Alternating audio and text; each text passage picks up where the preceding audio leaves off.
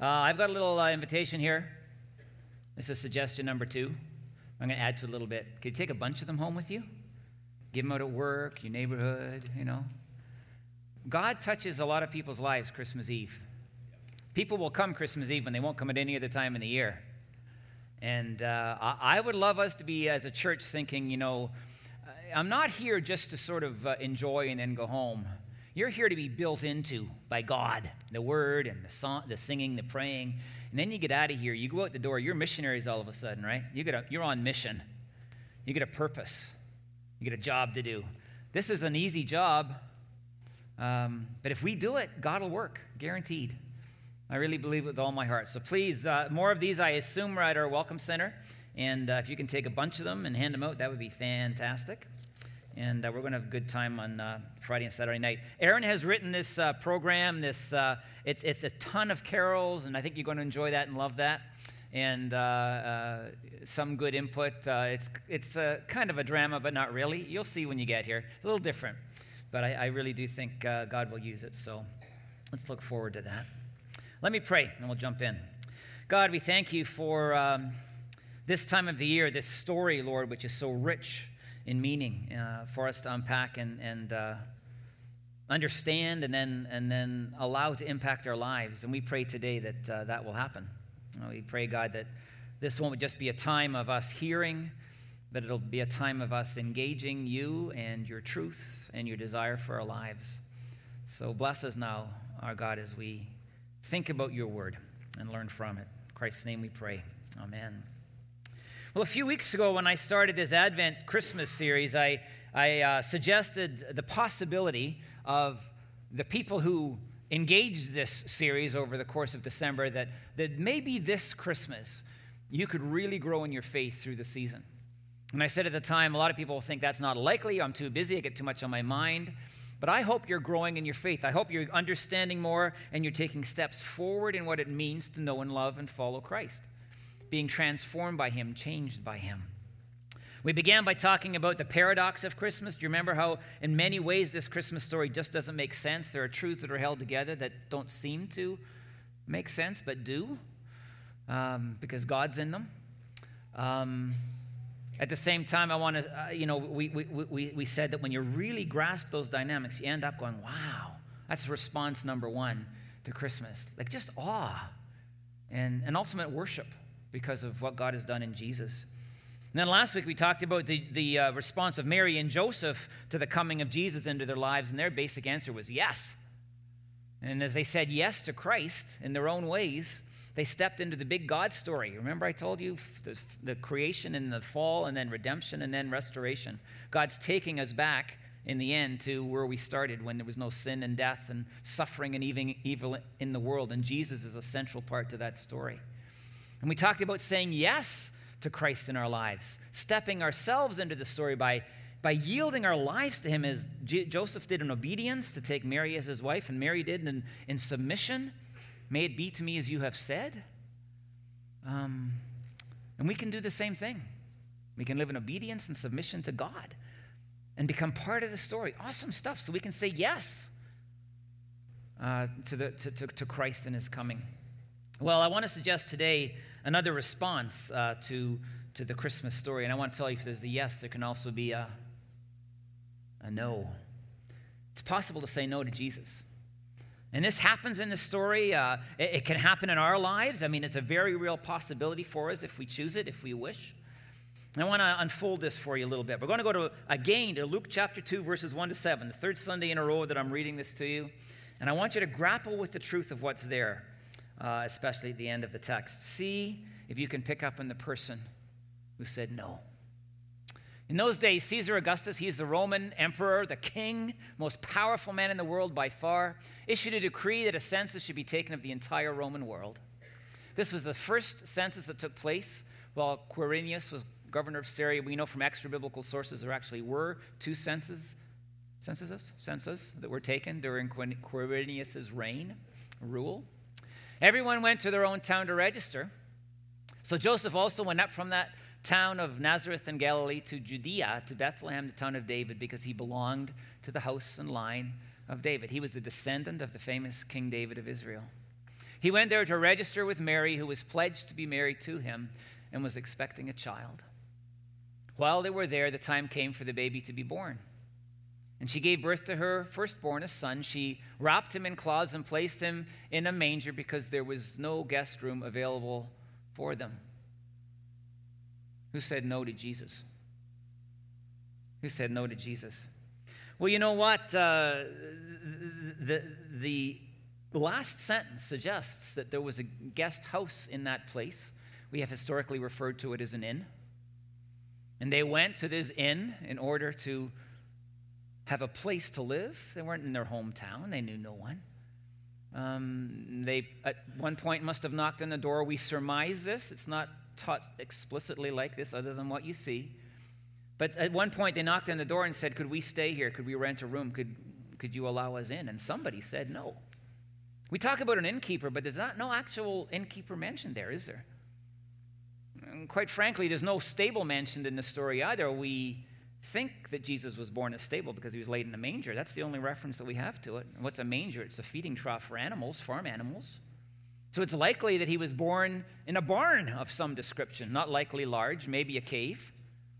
But we, we, we come to this place where we recognize at some point, as, as Mary and Joseph made the trek, they ended up in, in Bethlehem and they were looking for a place today to stay. And they knocked on a door and they asked if, you know, is there a room available? Can we stay here? And somebody said no to them. Somebody said no to Jesus. I want you to set the scene a little bit more for them. Think, think of, Mary, of this from Mary and Joseph's perspective. Young couple, teenagers likely, as we've talked about. Um, Mary's full with child, obviously very close to giving birth. And they would have been exhausted after the long trek. They would have probably been scared as young, a young couple with no family surrounding them, a birth imminent. They're probably desperate to find a place for the birth to take place. Um, and somebody said no. No, not here. Sorry. Can't help you. Go away. Somebody turned away the Son of God. Now, we have to admit, when you think about this, no, there was probably more, more of, I'm sorry I can't, rather than a definite no. probably the inn was full. It's highly likely that was the reality. As we've read, a census was being taken, and an incredible number of people who were also descendants of King David had probably come to Bethlehem. Uh, rooms had been rented out, others had arrived ahead of them. And somebody probably said, Listen, we're just full. We can't do it. It's impossible. I'm sorry. And when you think about it, it was probably a very reasonable thing for someone to say. Um, this innkeeper, can we call him that? probably a man in that day, a business owner, was just doing what innkeepers do renting out space in their inn. Business was good. That's what business is all about. This man was just earning a living for himself, and he was working to serve people because he would have had lots to do as his inn would have been full. Um, doing good things. But in the end, he didn't have room for Jesus. He didn't. I want you to think about this just a minute. I want, I want to let the truth and, if you would, the gravity of this settle into your mind. The Son of God was right there, in utero, but there. The eternal God was literally within feet of this person. The one whom Colossians says is this, and we're going to read the verse in a minute, but it says that the one who made all things and for whom all things were made was there. Let's read that. Colossians chapter 1, 15 and 16. This is a description uh, of Jesus himself. The Son, Christ himself, is the image of the invisible God, the firstborn over all creation. For in him all things were created. You get that? Know who we celebrate uh, uh, in a week from today. For in him all things were created, things in, in heaven and on earth, visible and invisible, whether thrones or powers or rulers or authorities. All things have been created through him. And, and these last two words blow me away for him. All things exist for Jesus Christ, according to Scripture. He is our sovereign Lord and King, the living Son of God. And he was in the belly of a young woman named Mary when they came knocking at the door. you see, the one who had come from heaven, from eternity, literally to save the world, the one who came to save the world was in this man's presence.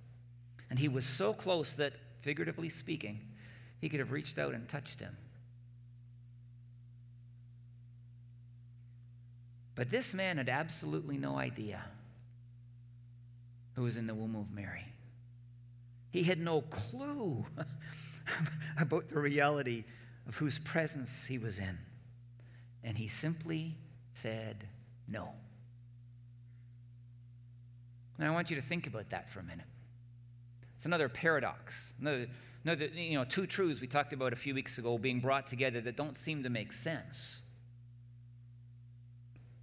You know, God came among us. Emmanuel, the angels were to say to Joseph. God with us, literally being what Emmanuel means. But this person was absolutely and completely oblivious to the fact.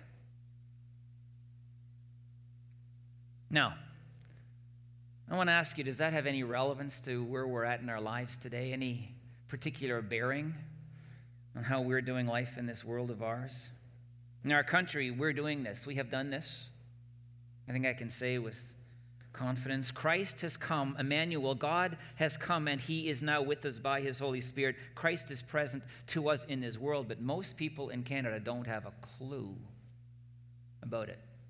I hope you know that. Sometimes followers of Jesus think that most people think like us, but it's not so anymore. From an official perspective, in terms of policy in, in our country, uh, we have said no to Jesus uh, as a country. We have sent him away because there's no room in our collective thinking and our understanding and of our living for Christ.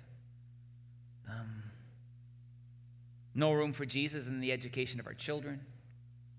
No room for Jesus at our universities, which are now, for the most part, hostile toward Christianity, dramatically so. Too often, not always, but there's no room for Jesus in our business affairs and how we do business. Too often, there's no room for Jesus in our politics, in terms of how politics gets done. I could go on and on. Jesus, my friends, has come. God has come, but people do not know or see it. Maybe more tragically, uh, so in the lives of many individuals, just as was the life in this innkeeper, there are people who just don't know. I was talking to a, a man this week uh, who was heartbroken because he's come to the conclusion that his adult child now is addicted to drugs. Life is struggling for this individual in significant ways. Dad's looking at it happening as, as her life falls apart. She denies there's a problem, doesn't think there's an issue to be addressed, as is the case with most addicts, of course. Um, she has turned away from the faith in which she was brought up. But you know what the reality is? The reality is that God is with her. God is there. He is so close to her. He is so present and real in her life. But the problem is, she just doesn't know it. She doesn't know that salvation is possible for her. She doesn't know that she could reach out and touch him and take hold of the healing power in the person of Jesus and have him transform and heal her broken life. She doesn't know. I want to tell you, that's incredibly sad to me. You see, God is with her, and she is oblivious to the fact of Him and of what He could do for her. Let me ask you a question. Do you know people like that? And I suppose a second question, very simply, could be uh, could this be you? What about the followers of Jesus? What about people who are Christians and believe in, in the Lord? Is there any sense in which we can identify with this innkeeper at all? You know, many of us here would say, you know, I believe in Christ. I've received him into my life as the Bible coaches us and teaches us to, to do. But let me ask you this question Is there room in our lives for him? Is there room? You see, think about life. Think about our lives and how we live our lives in this culture of ours. So often we fill it up with so many things. You know, and, and very often these things are good things, they're wonderful things. But so much so we fill up our lives that sometimes there's very little room, if any, for Jesus. What do you think? You know, I think of how when kids are young, you know, we, uh, we, we, we, we take them to sports, baseball and hockey and everything under the sun, music lessons and dance lessons, and on and on it goes. And we have our work, which seems to be filling more of life and certainly more of our headspace. We think we have social activities, which we place into life in which we enjoy, of course. We have our screen time, you know, televisions and computers, multiple hours every day, stats tell us. You know, some, some of you here are at school, and some of our university college students are just finishing up exams and so forth.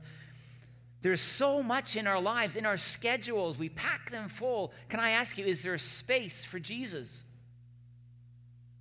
Space for Him, room in our lives for Him.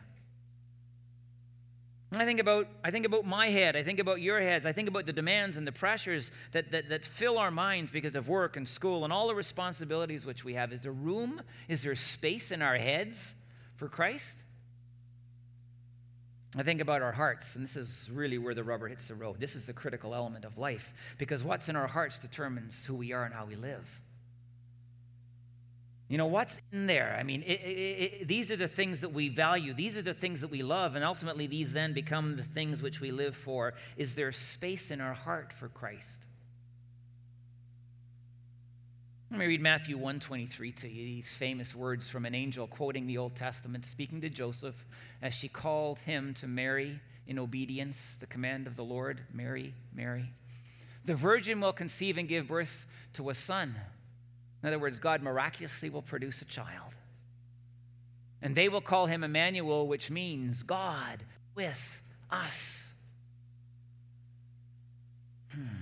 And I want to tell you, my friends, Jesus is so close to us now by his Spirit. He has come. He came in Bethlehem. He died on a cross. He rose again. At Pentecost, the Spirit of God came. His Spirit is with us every minute of every day. But it's so easy to get caught up in daily living that sometimes we just miss Him. we don't notice. Can I put it this way? We're oblivious to His presence. Let me put it, let me, let me, let me say this to you and uh, ask you this question. Is Jesus in the stable of your life? I.e., barn. Is he in the stable of your life or is he in the inn? Is he on the periphery of life? Even as a follower of his, kind of, you know, you just, you know, not here, go there. Arm's distance, if you would.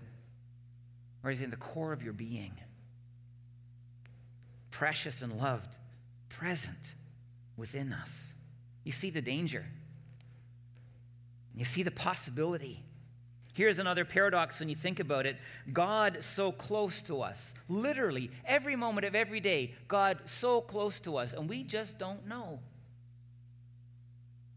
That ever your experience? I want to tell you the truth. This happens to me a lot. Yeah, I'm the pastor. I shouldn't say that, right? It does. Um, particularly in those times when I, uh, as I'm sure happens in your life, I'm just confronted with, you know, challenges and difficulties from whatever source, ministry, family, you know, whatever's going on. And, and I've got this issue that I have to deal with, and it can weigh upon me. These are the kind of things that wake us up in the middle of the night and we can't get back to sleep over. You know what I'm talking about? And they're there. And, and the tendency of Chris Little, Pastor Chris Little, too often is this I see my challenge, I see my difficulty, I see my stressor, and my thinking goes something like this I've got to fix this. I gotta, I gotta rise up, I gotta get on top of this, I gotta figure it out, and I gotta move forward and, and deal with the problem and make it go away. And every time I do that, I forget something. I forget that Jesus is with me. And He is the one who has said, Cast all your care upon me because I care for you. And I forget that I can come along with whatever the problem, big or little, and I can just bring it to Him. I spoke to you about this a couple of months ago, and you just, you know, it's kind of like unloading a load from your shoulders. You just dump it at His feet, and you give Him your concern and you say, Lord Jesus, I'm going to trust you with this one. I'm going to do what I need to do, but I'm going to trust you with this one so that I can walk away and I'm not stressed and I'm not worried and I'm not losing sleep anymore. Because I know the very present and powerful Lord Jesus is going to address my need. But I forget that Jesus is so present and so real and so powerful and so filled with love and compassion and care that I try to do it all on my own. Anybody relate? Yeah. The rest of you are liars, you know that. You know? I know you because I know me, right? I didn't really say that. Cut that from the tape, guys. but it's true, it's real. And, and I'm talking about whether it be ministry issues in the church, I'm talking about your business life, I'm talking about your social lives, I'm talking about your parenting, I'm talking about your parents. it doesn't matter. Jesus is with you. Emmanuel, God has come. And he is so close that you can reach out and you can touch him. And the living Son of God can breathe his life and his comfort and his peace, the candle that we light today, into your lives. So often we don't bother because we are oblivious to his presence. You see, we've got challenges. We've got challenges that are very real. Now, sometimes it's, you know, it's when we're faced with the death of a loved one. Been there? If you haven't, you will be someday. And I want to tell you, you need to know in that moment, Jesus is with you. And it is He who will fill your mind and your maybe broken heart with hope and with faith and with the strength that you need to carry you through. You need to know He is there. You know, sometimes, sometimes it's the rebellion of a child, and you know, you, you get to a place, and how many parents have I talked to about this dynamic? And their heart, their hearts are broken because they're afraid for their children, and they're seeing them taking the direction that they know they shouldn't take, and they're walking into hurt and heartache, and everything in a parent wants to say, "No, let me protect you and keep you from that." And you just don't know what to do anymore, right? You need to know Jesus is Emmanuel, that He is God with us, that He's right there. You know, sometimes it's a struggle at work. A lot of you own businesses and a lot of you participate in them. and those times come and you're afraid and you don't know again how, what the next step is. You can't even see success a month or two away or you have a challenge or a difficulty that just seems insurmountable and it, that's what's keeping you up at night, you need to know Jesus is with you. And as he says, he will never abandon you. And you need to know that he is the eternal and all powerful Son of God, the one who created all things and one for whom all things exist. And he is able to deal with what is challenging you in this moment. That's pretty cool, right? I got God in my corner. I could go on and on. I don't know what your struggle and your challenge and your difficulty is right now. For some of you, that might be more intense and painful than for others. But I want every single one of you to know that God has come in Christ. Emmanuel arrived on planet Earth in Bethlehem, and God is with us, and He is with you today, right here, right now. Isn't that amazing? Amazing. You know, the, the remarkable thing about the Christmas story is that it is filled with elements which, let me put it to you this way make us notice him, Jesus. They, they, they force us to. You know, think about the star that shone over, over Bethlehem, that light that God miraculously put in the sky. It just cried out, Look, he's here. Don't miss him.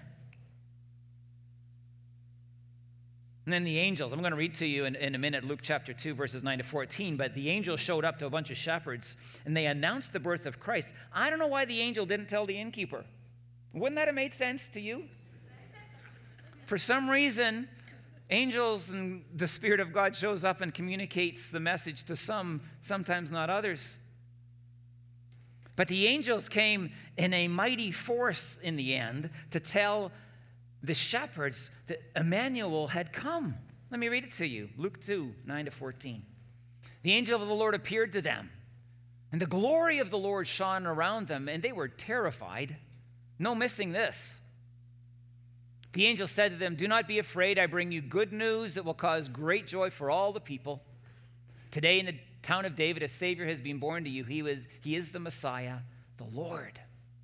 This will be a sign to you. You will find the baby wrapped in cloths and lying in a manger. Suddenly, a great company of the heavenly host appeared. That's thousands of angels appeared with the angel, praising God and saying, Glory to God in the highest, and on earth peace to those on whom his favor rests. Is that you? Peace. Hmm.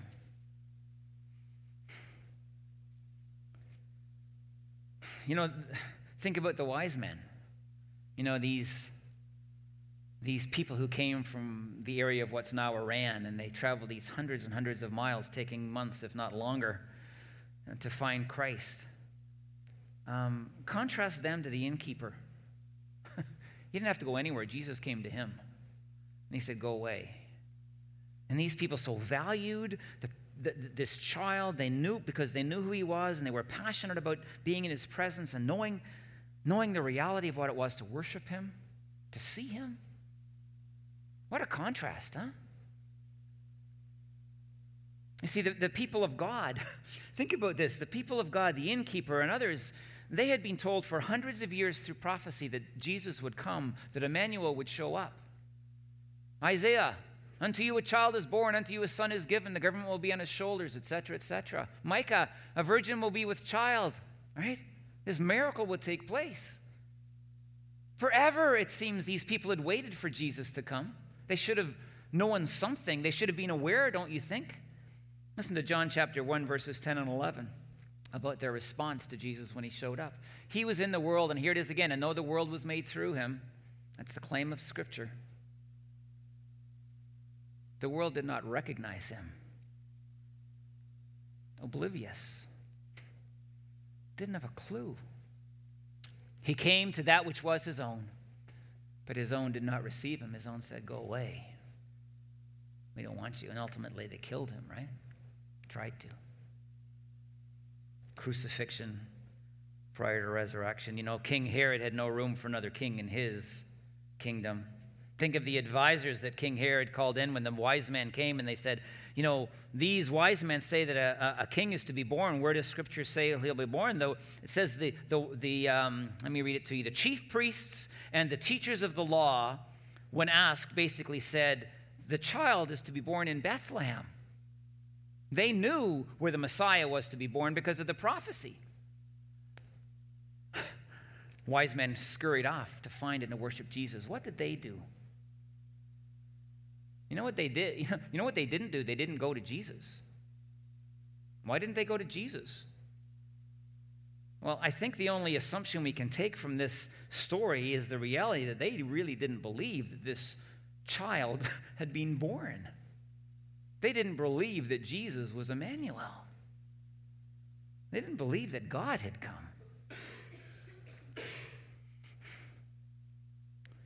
See, in the end of the day, these people were clueless about the reality of what was going on in Bethlehem that night. The wise man, hmm. Another element which keep us from missing the reality of Christ, they searched him out at great cost until they discovered him, until they stood in his presence and they could reach out and touch him. See, our question in the end of the day is what about us, right? I mean, that's what Scripture is given to us for a nice historical account. But in the end of the day, for this to become God's to you and me, we've got to say, what about me? What about us? Christ has come, the text says. God is with us.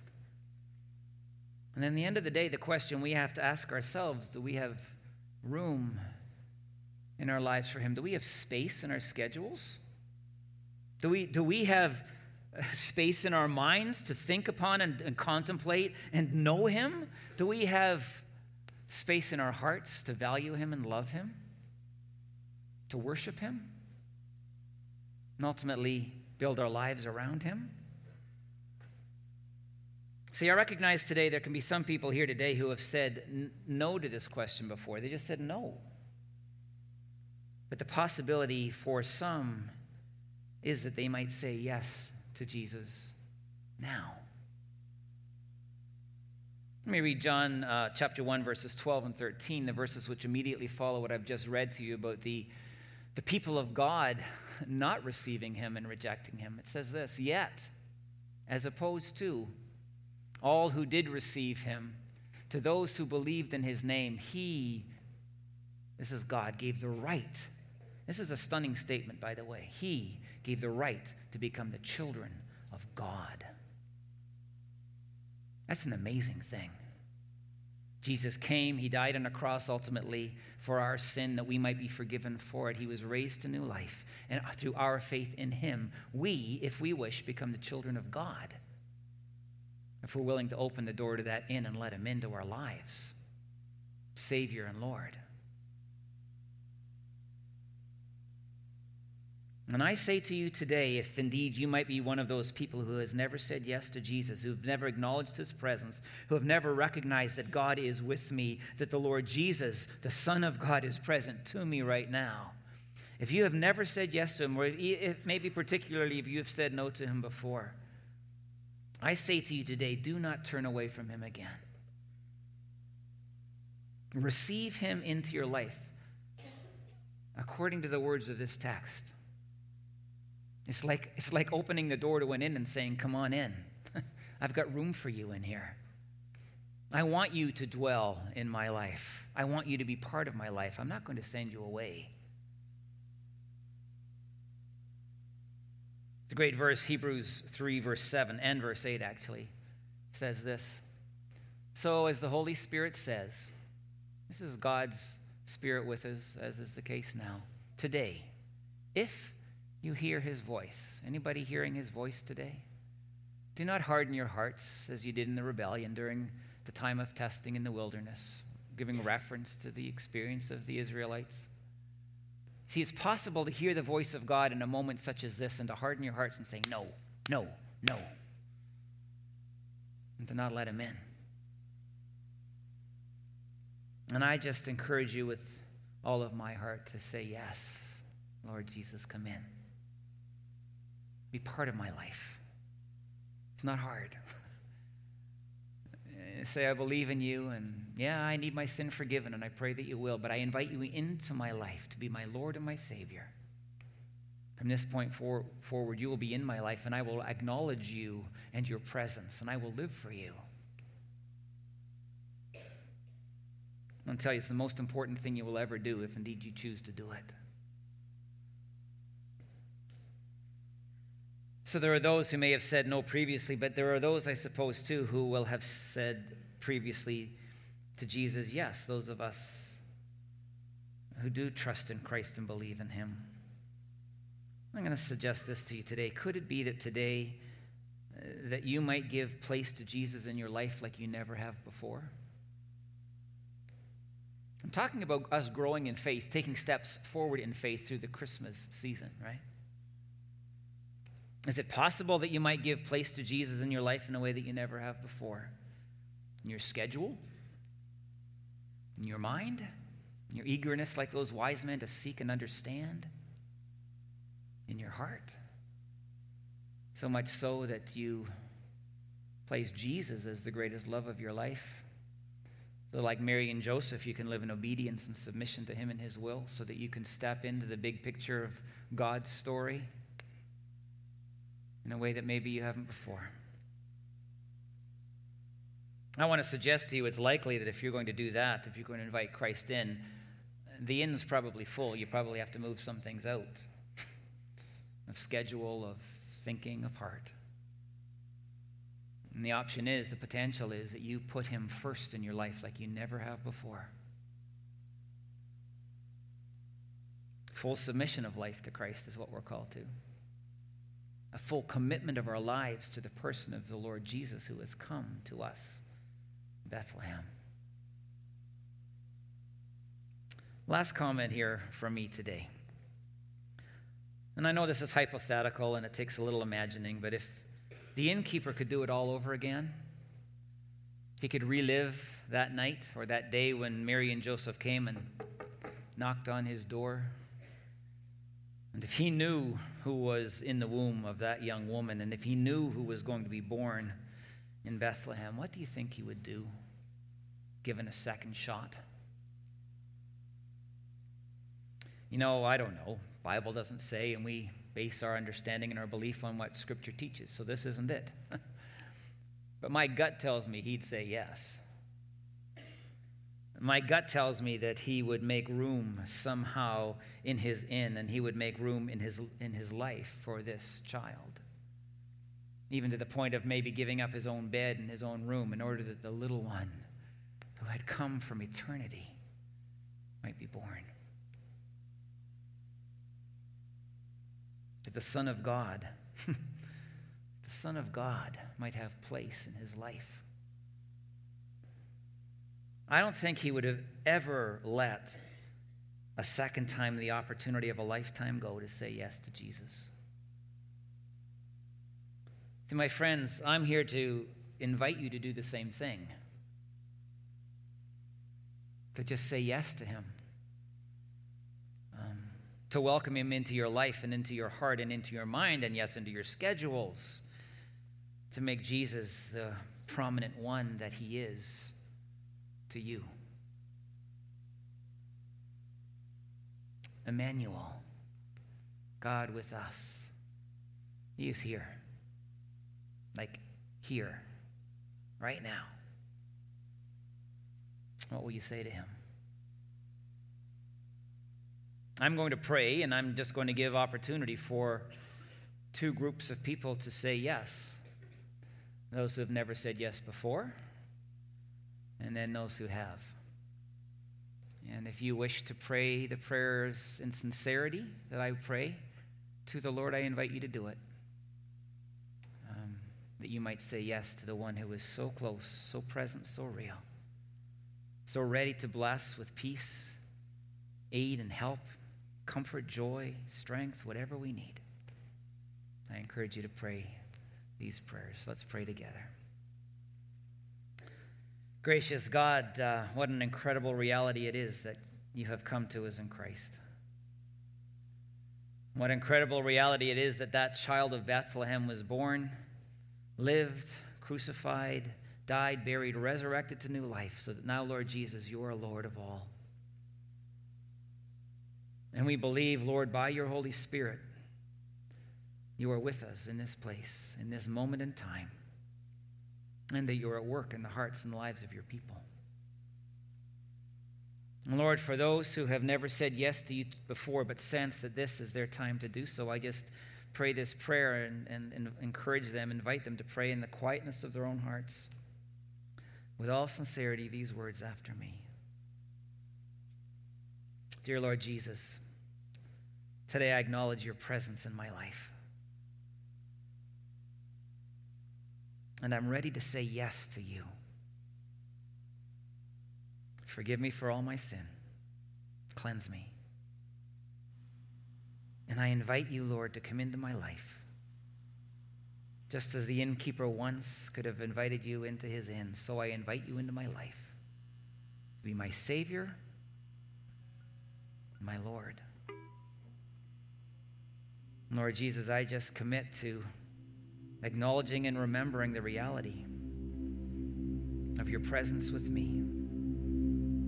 And I commit to following after you, like Mary and Joseph, who said yes, just stepping into what it is you call me to. Thank you for today. Thank you for this faith which you've placed in my heart.